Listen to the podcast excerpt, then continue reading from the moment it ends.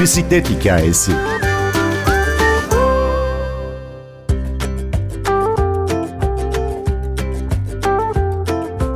Türkiye'nin 81 ilini, 17 ilinde tüm ilçelerini bisikletiyle keşfetmiş olan Serkan Taşdelen, geçtiği rotalara dair ayrıntıları pedalla.com'da paylaşıyor. Taşdelen'in yol anılarını bugün NTV Radyo'da dinleyeceğiz.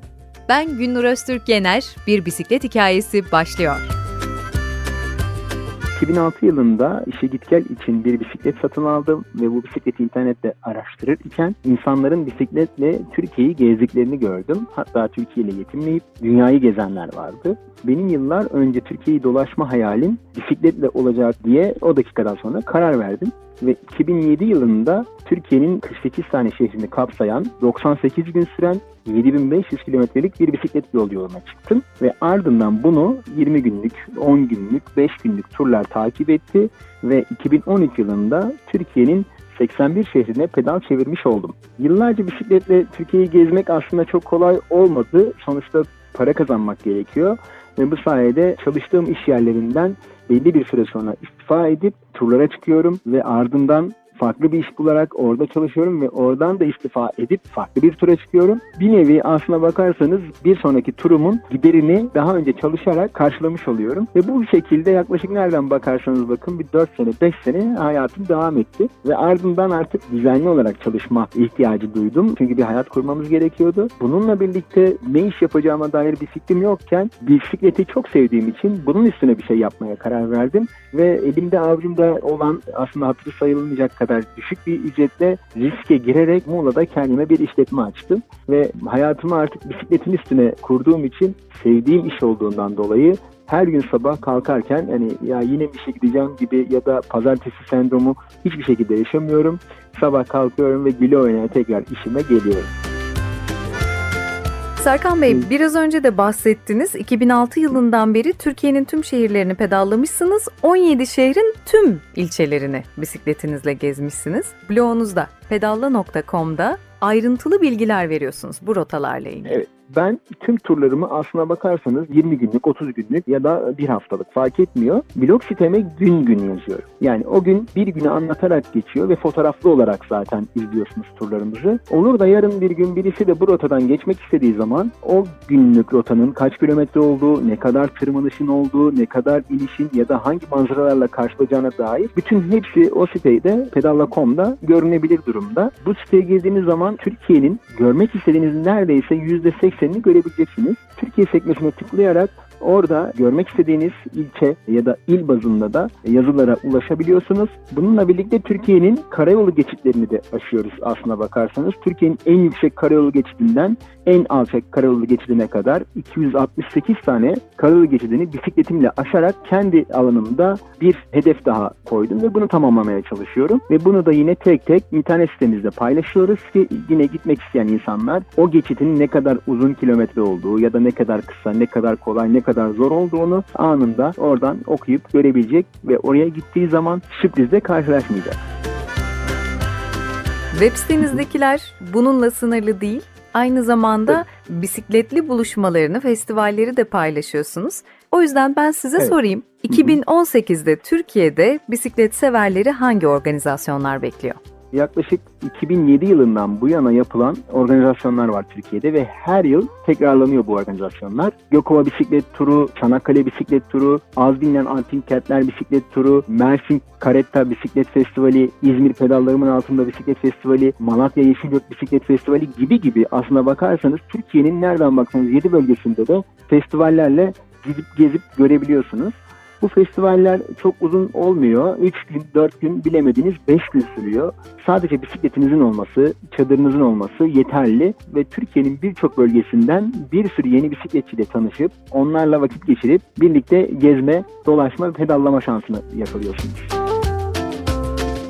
Yalnızca katılımcısı değil aynı zamanda organizatörü olduğunuz bir festival de var. Katla Gel. Evet, Katla Gel Katlanabilir Bisiklet Festivali ve Kaunos Bisiklet Buluşması. Kaunos Bisiklet Buluşması'nı Köyceğiz'de yapıyoruz. Dileyen herkes yine kayıt olduktan sonra bu turlara katılabiliyor. Katlanabilir Bisiklet Festivali ise tamamen bizim katlanabilir bisiklete özgü bir festival. Onun dışında herhangi bir bisikletle katılımı mümkün değil. Her yılın ilkbahar ayında ya da sonbaharda yani mevsimin daha böyle yumuşak olduğu dönemlerde yapılıyor. Katlanabilir Bisiklet Festivali aslında tamamen katlanabilir bisikleti anlatan bir organizasyon. Katlanabilir bisikletin önemi ise şehirle adaptasyon sürecinde oldukça işe yarar bir ulaşım aracı. Yeri geldiğinde katlayıp minibüse, otobüse ya da vapura çok kolaylıkla binebileceğiniz, aynı zamanda gittiğiniz iş yerinde katlayıp masanızın altına koyabileceğiniz kadar küçülebilen bir bisikletten bahsediyoruz ve bu, bu bisikletleri insanlara ne kadar çok anlatırsak bisikleti o kadar çok hayatımıza sokmuş olacağız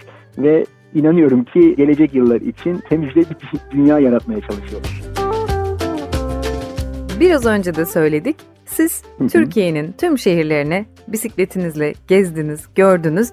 Oradaki insanlarla iletişime geçtiniz ki bisiklet iletişim için belki de en güzel ulaşım aracı. Her evet, yeri görmek, kesinlikle. gözlemlemek ve insanlarla Hı-hı. iletişime geçmek için Hı-hı. kim bilir neler yaşamışsınızdır.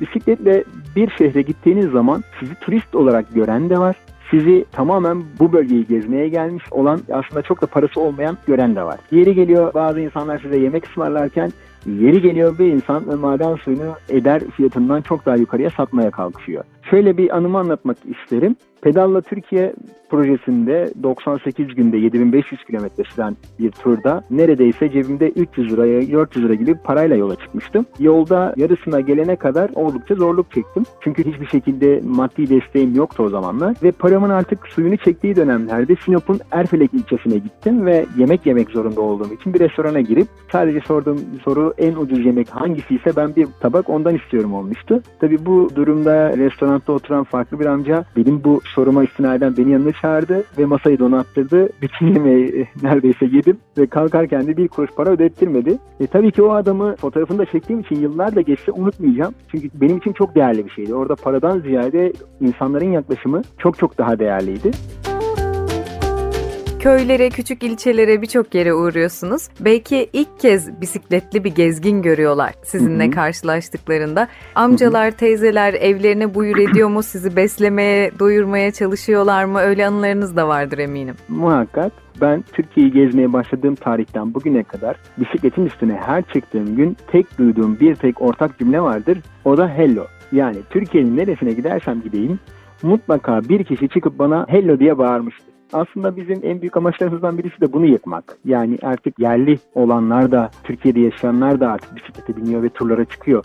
Bunları inandırmamız gerekiyor. Mesela Ağrı'nın Taşlıçay diye bir ilçesi var. İki arkadaş bisikletimizle geçerken orada sadece oturup bir çay içmek için ilçeye girdik. Ama öyle bir izdiham vardı ki ilçenin içinde girmemizle birlikte bir anda 3, 5, 10, 20, 40, 50 kişi etrafımızı sardı. Tabii ki hepsinin tek bir hedefi bizimle konuşmak, bize bir şeyler ikram etmek. Yine bir hikayem daha var. Yollarda özellikle bu Antalya-Muğla arasında kıyı şeridi oldukça güzel bir coğrafyaya sahip ama aynı zamanda da çok zor bir coğrafya.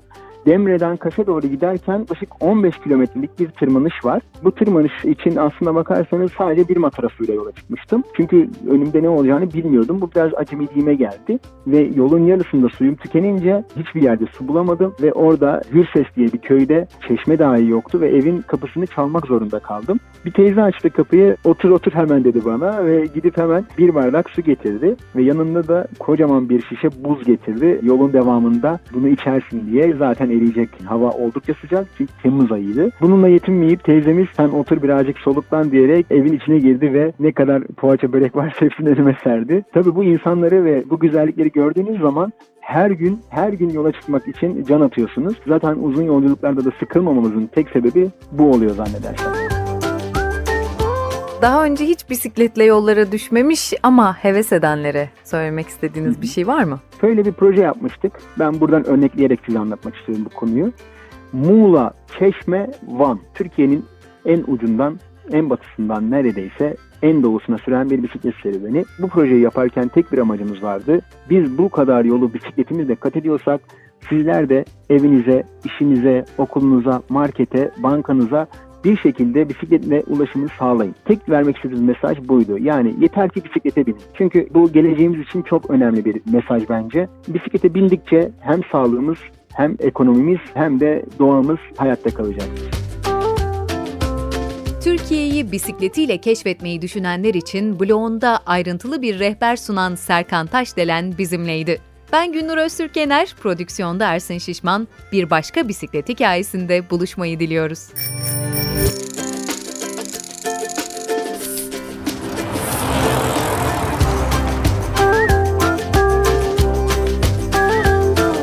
Bisiklet hikayesi.